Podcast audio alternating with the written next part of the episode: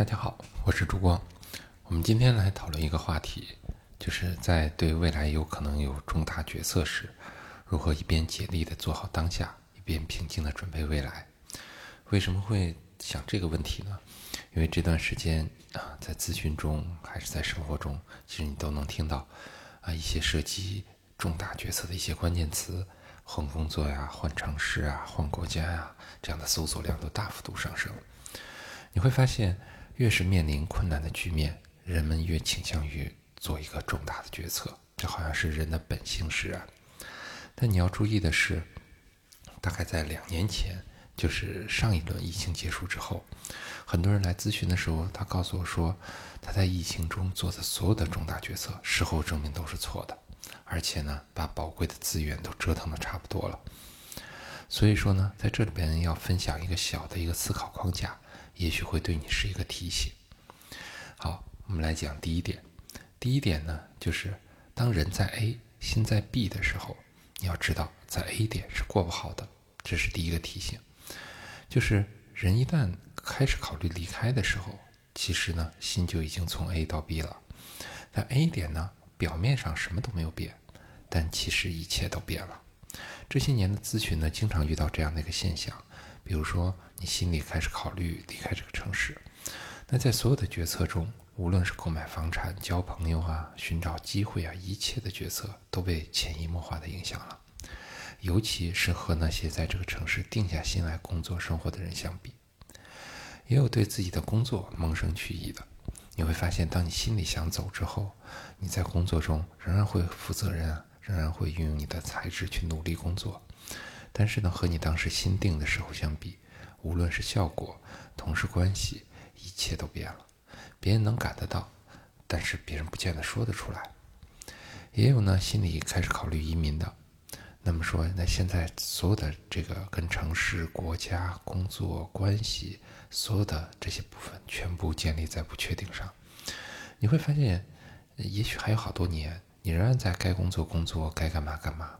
但是，一切都和你心定的时候不一样了。所以说呢，一定要清楚，当你的心已经从 A 点离开的时候，你的每一个决策，从重大决策到是否和一个人约着喝杯咖啡这样的小决策，其实都会变。你要知道，你表面上仍然可以在 A 点努力，但那已经不是真正的努力了，因为这时候的努力已经是很难有积累的了。好，这是第一点。第二点呢？就是，那我确实要离开 A，是不是就应该我全力应该去做 B 呢？那这里是有风险的，也有三个提醒。第一个呢，是你不见得有能量为 B 努力。在能量管理思维中呢，我们经常在讲转型有个悖论，就是我在 A 不开心，所以我要转到 B 去。但是问题是我被 A 搞得能量很低，导致我始终无法有能量去为 B 努力，所以说始终我困在了 A。很多人在现在的工作中遇到困境，所以要换一个赛道，换一份工作。但问题是，现在的工作把自己折磨的每天能量很低，晚上回家只能补偿性的吃东西啊、刷手机啊，完全没有能量去为新的职业路线做准备。啊，是不是很多人都有这样的现象？第二个呢，低能量时找的 B 往往经不起推敲，这是一个更关键的问题。就是我们在能量低的时候规划出来的 B 点，常常会被验证是错的。因为人在能量低的时候呢，思维是偏选择耗能低的路径。那这时候呢，在咨询中我总结了几点，就是走捷径、抱大腿、攀高枝、抓救命稻草。尤其是抓救命稻草这件事，很多人在能量低的时候特别喜欢孤注一掷，然后抓住一个东西。这就是前面说的，很多人最后说疫情时候做的决策都是错的，其实经常就是这样的情况。好，第三点呢，就是即使 B 是对的，然后呢，但它也有很多的不确定，你 all in 的风险是很大的。其实特别奇怪的一个现象就是，人在低能量的时候是特别喜欢 all in 的。我经常听到那些事关重大决策的一些事情，关于工作呀，关于什么，他的决策比买个白菜、买个手机还容易，一天之内就做出来了，甚至一周之内就 all in 了。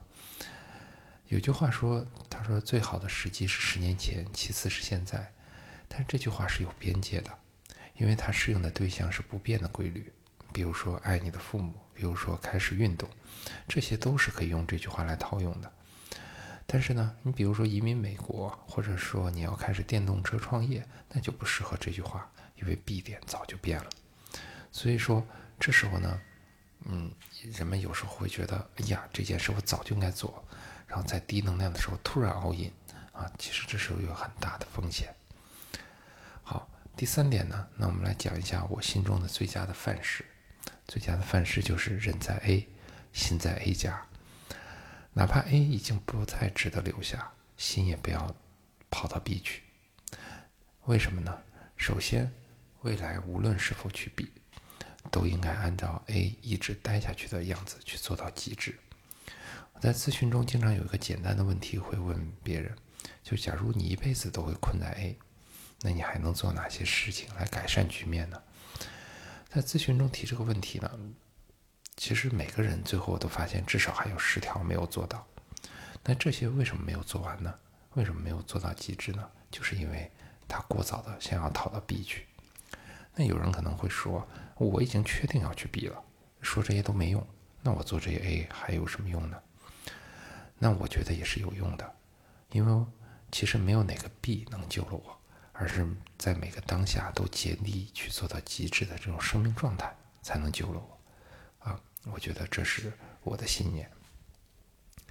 其次呢，其实要控制心理扰动的范围，把 B 点的事转化为当下的 A 加。有人曾经告诉我说，他已经不敢考虑 B 了，因为一想着 B 心就乱了。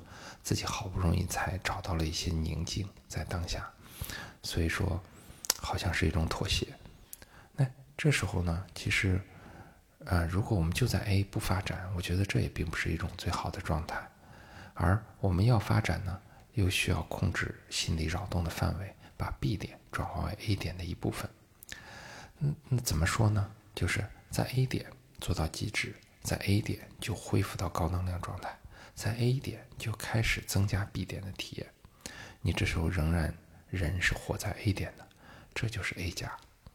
所以说你在 A 点做到极致的时候，你会发现你就自然需要去做 B 点的那个部分，对吗？而不见得是。